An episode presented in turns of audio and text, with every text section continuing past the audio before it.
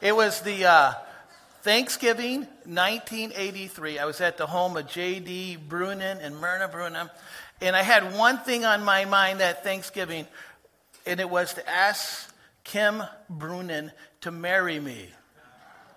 But I had a problem. And I wanted to marry her, uh, ask her on Thanksgiving, so I forever remember. I'd be thankful for her. But I was scared of J.D. Brunin and had never asked for his blessing. So we're sitting there watching the Lions football game together. And I'm thinking to myself, I don't know how am I ever going to do this. And he puts on a cowboy hat during a commercial break and pulls out a double barreled shotgun and points it at me. and I'm sure it wasn't loaded. And he says, I think you got something to ask me. I said, uh, hopefully this is the right question.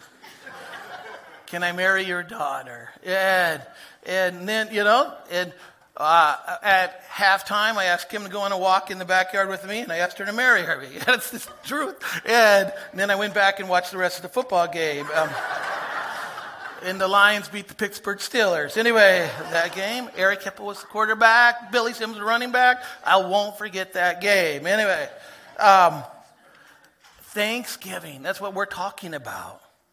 I, this little booklet, and I have some out in the back, I put out in the back. Um, when I had my motorcycle accident, I had been in physical therapy for like a year and one month. I was coming to the end of it. I had been in physical therapy for so long that the physical therapist had invited me to their Christmas party, right? And, and I got there and realized I'm the only patient. And and, and, but I did feel well loved and, uh, and, and, things. And my physical therapist, who had worked with me, she was wonderful. Her name was Jill.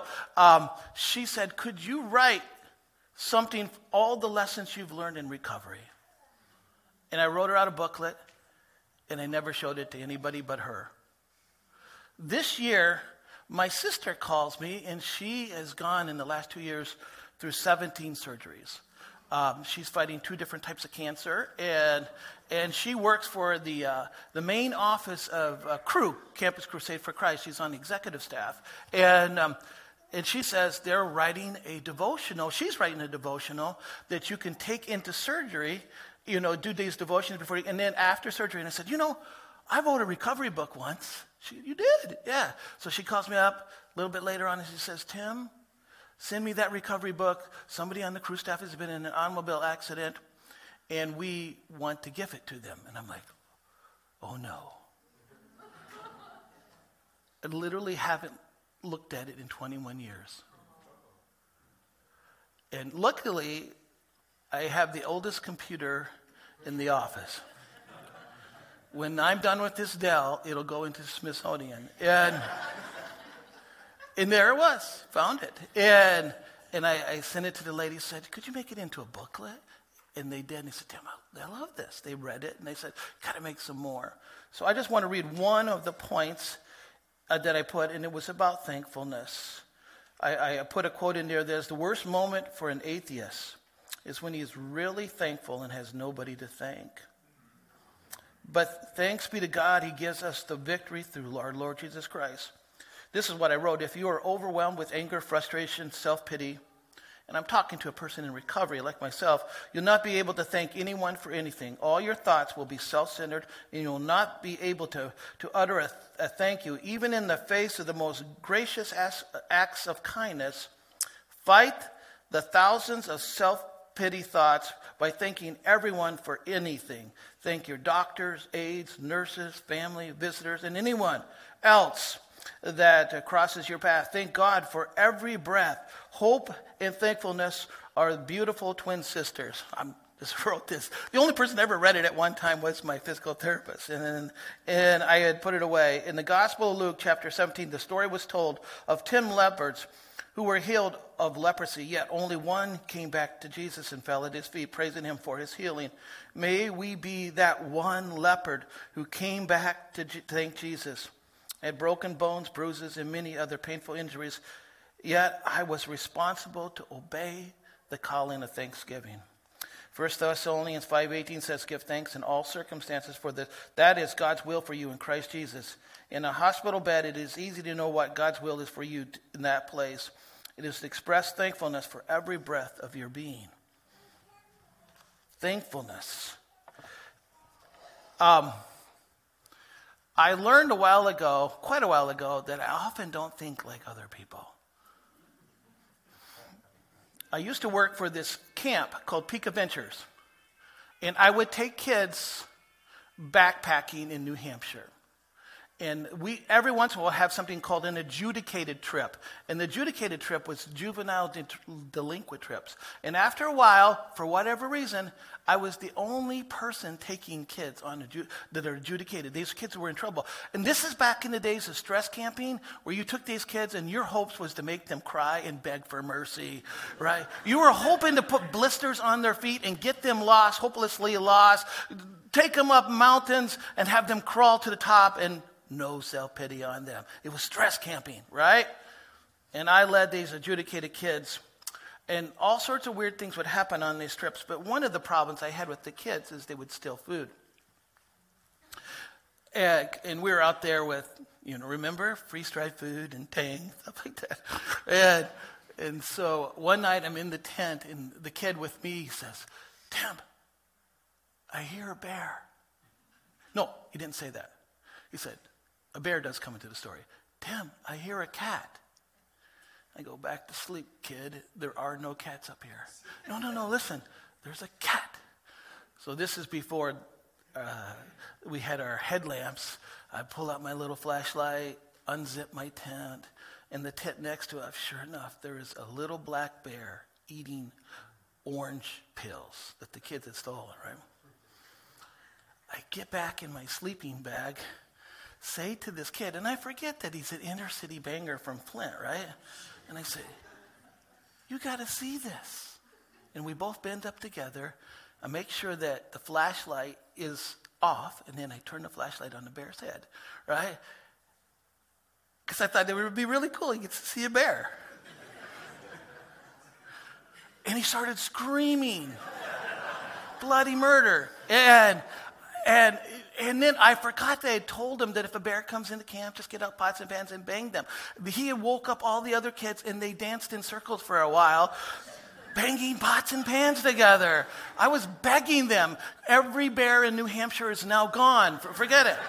They're up in Maine going, we don't like New Hampshire anymore. And but I wasn't thinking like them. But one of the things I learned most of all was I thought when I would take them out to the mountains, I would change their lives that they would look at the mountains and they'd go, Oh, I love these mountains. They would look at the waterfalls, they would look at the wildlife, they'd see it. And this is even before cell phones and all that, and they would not even poke up their head and look at it. They were blind to the beauty. Oftentimes, we as Christians can be blind to the beauty around us. I call it Christian entitlement. We need to notice everything. The verse in 1 Thessalonians says, Be thankful in all circumstances. That's one of the translations. It might be a little unfortunate. Another one says, Be thankful in all things. I looked it up in Greek. You know what it means? Be thankful in everything. Everything. Be thankful in anything and everything. So I ask you, you don't have to yell it out loud, but think about that. What are you thankful for right now? Your list is not long enough. What are you thankful for? We have to have the endless list. Everything needs to be on the list. Uh, when it says be thankful in all circumstances, we all think about the good circumstances, we think about the bad circumstances, but it's literally saying be thankful for everything. Be thankful for those babies' giggles. By the way, I left home and I had a five year old and a two year old that's spending the night with us. I am thankful. My wife says, You get them rowdy, you get them giggling, you get them running in circles, you get them screaming. Yes! I am that kind of grandparent. Eh, eh. And I am so thankful for that. Be thankful for that food that you taste, that sunrise that reminds you of the faithfulness of God. Be thankful for everything. The list should be thankful and endless. We be, need to be those that notice everything. Don't waste the good gifts. It says in James, every good gift comes from what? Above. Everything. So think about what those good gifts are. Don't waste rejoicing over those good gifts. Now, when I had to learn to walk again, it was just before the promise. I've been practicing to be the narrator again that year, but I was in a wheelchair the entire time, right? And I uh, had to go into surgery. I had a fixator that had been in my leg for eight months, and it was so in my leg they had to surgically remove it. And that happened on Tuesday. The first performance that week was on Thursday. I went to the physical therapist on Wednesday, and they, they said, You think I could walk for this thing? And one said no, and the other said yes. Yeah, right? And it, it, so I'm like, okay, one of you is right. We're going to find out. Right? And then they got me up to parallel bars, and the first thing I did is I had this like little tiny. Uh, one of those things that you jump over, little tiny hurdle. And I stepped over it and I fainted.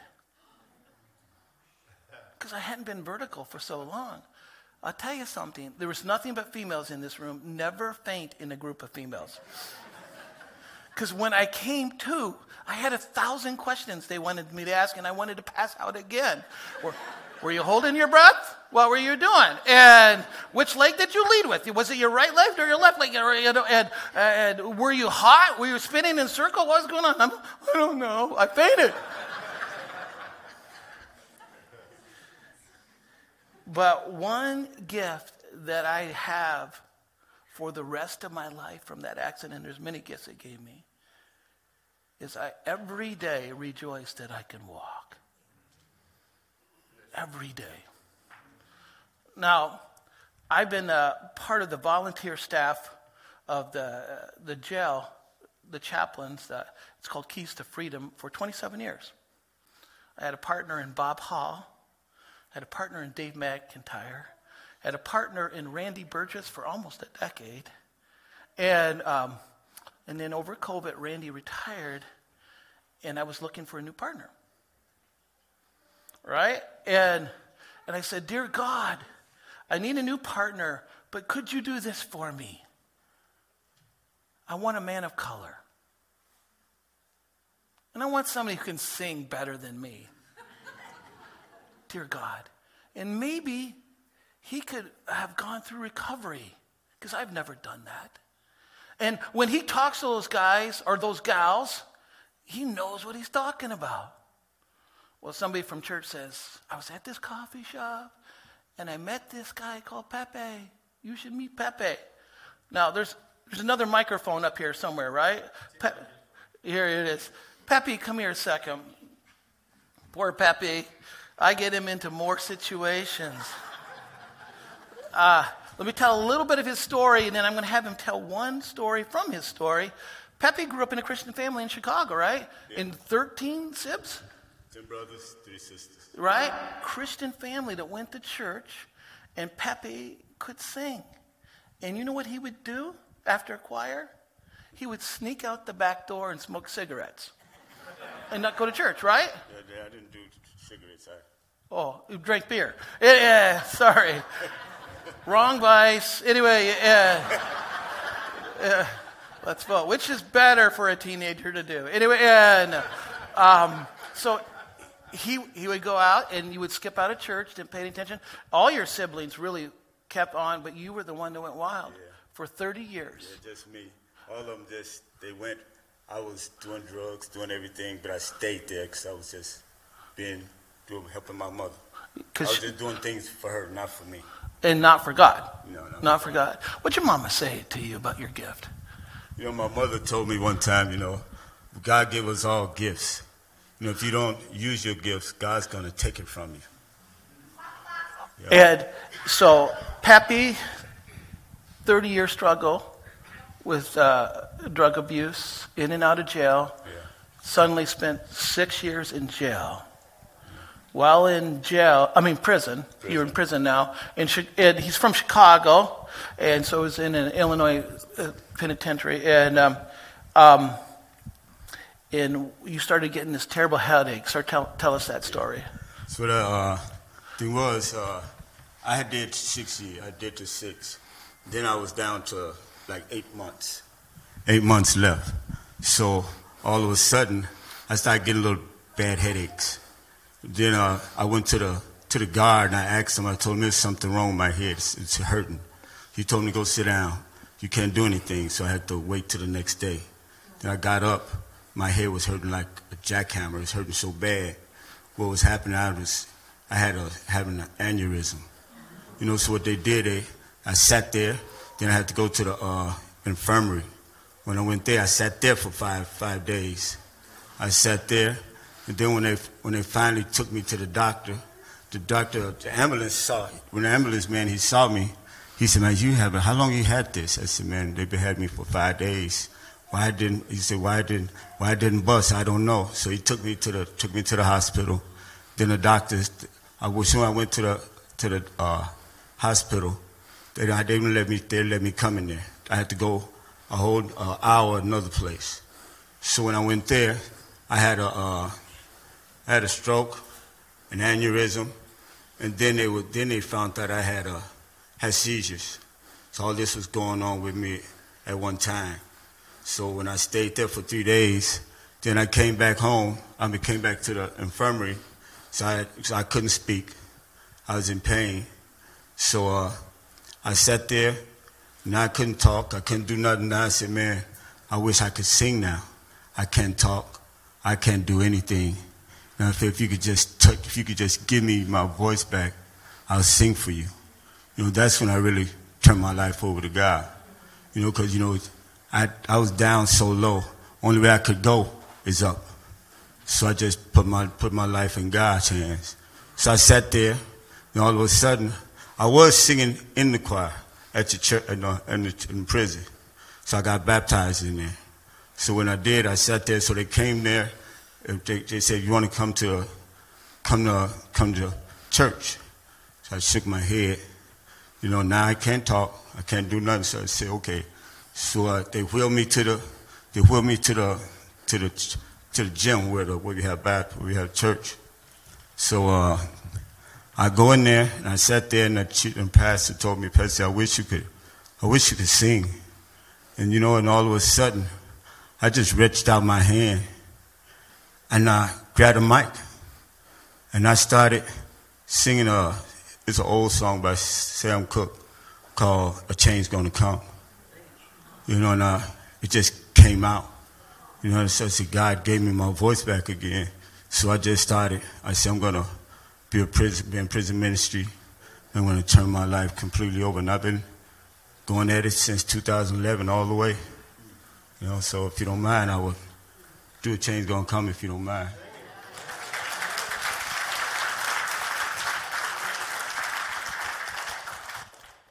I was born by the river in a little tent. Oh, just like the river, I've been running. I've been running ever since. It's been a long a long time coming, but I know a change gonna come. Oh, yes, it will. It's been too hard living, and I'm afraid to die. Oh, cause I don't know what's up there beyond the sky. It's been a long, a long time coming, but I know a change gonna come. Oh, yes, it will. I've gone to the movies and I'll go downtown. Oh, cause I don't know what's up there beyond the sky. It's been a long, A long time coming, but I know a change gonna come. Oh, yes, it will. Then I go to my brother and I said, Brother, brother, would you help me, please? But he winds up, he winds up knocking me back down on my knees. Well, there's been times that I thought I could last for long. Oh, but now I think I'm able, I'm able to carry on. It's been a long, a long time coming, but I know a change gonna come. Oh, yes, it will. Thank you. Yeah.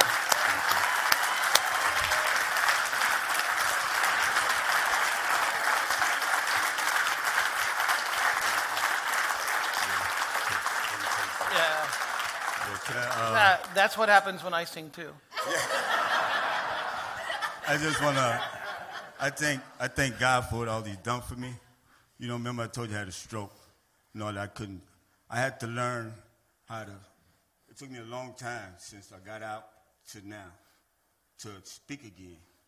So I had to learn all over again with Dr. Seuss. Dr. Dr. Seuss helped me be able to talk, speak, and do all over again. Dr. Seuss is a good man. I, I just want to say something. Pepe praises God with his voice, and he knows what it's like not to have it. I thank God for feet that work, and whatever gift and whatever thing you have, notice it. We are the children of God that see what God has done. Let's close in prayer, dear Lord.